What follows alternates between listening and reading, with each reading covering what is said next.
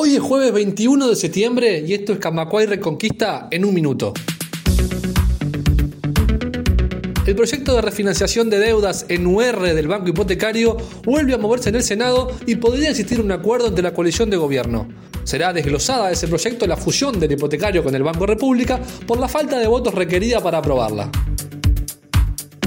el Ministerio de Trabajo resolvió no renovar el seguro de paro de 14 de los 58 trabajadores despedidos en marzo por Acodique y Riogás, pese a que había sido solicitado tanto por el sindicato como por la Comisión de Legislación del Trabajo en la Cámara de Diputados. El sindicato no descarta ahora tomar nuevas medidas de lucha. El Ministerio de Economía propone en la rendición de cuentas un fideicomiso para cuarentones que decidan desafiliarse de la SAFAP. Esta salida, que ya había sido alertada por el Frente Amplio y el movimiento sindical, permitirá evitar la reducción de la jubilación de miles de uruguayos. Más información en radiocamacua.uy.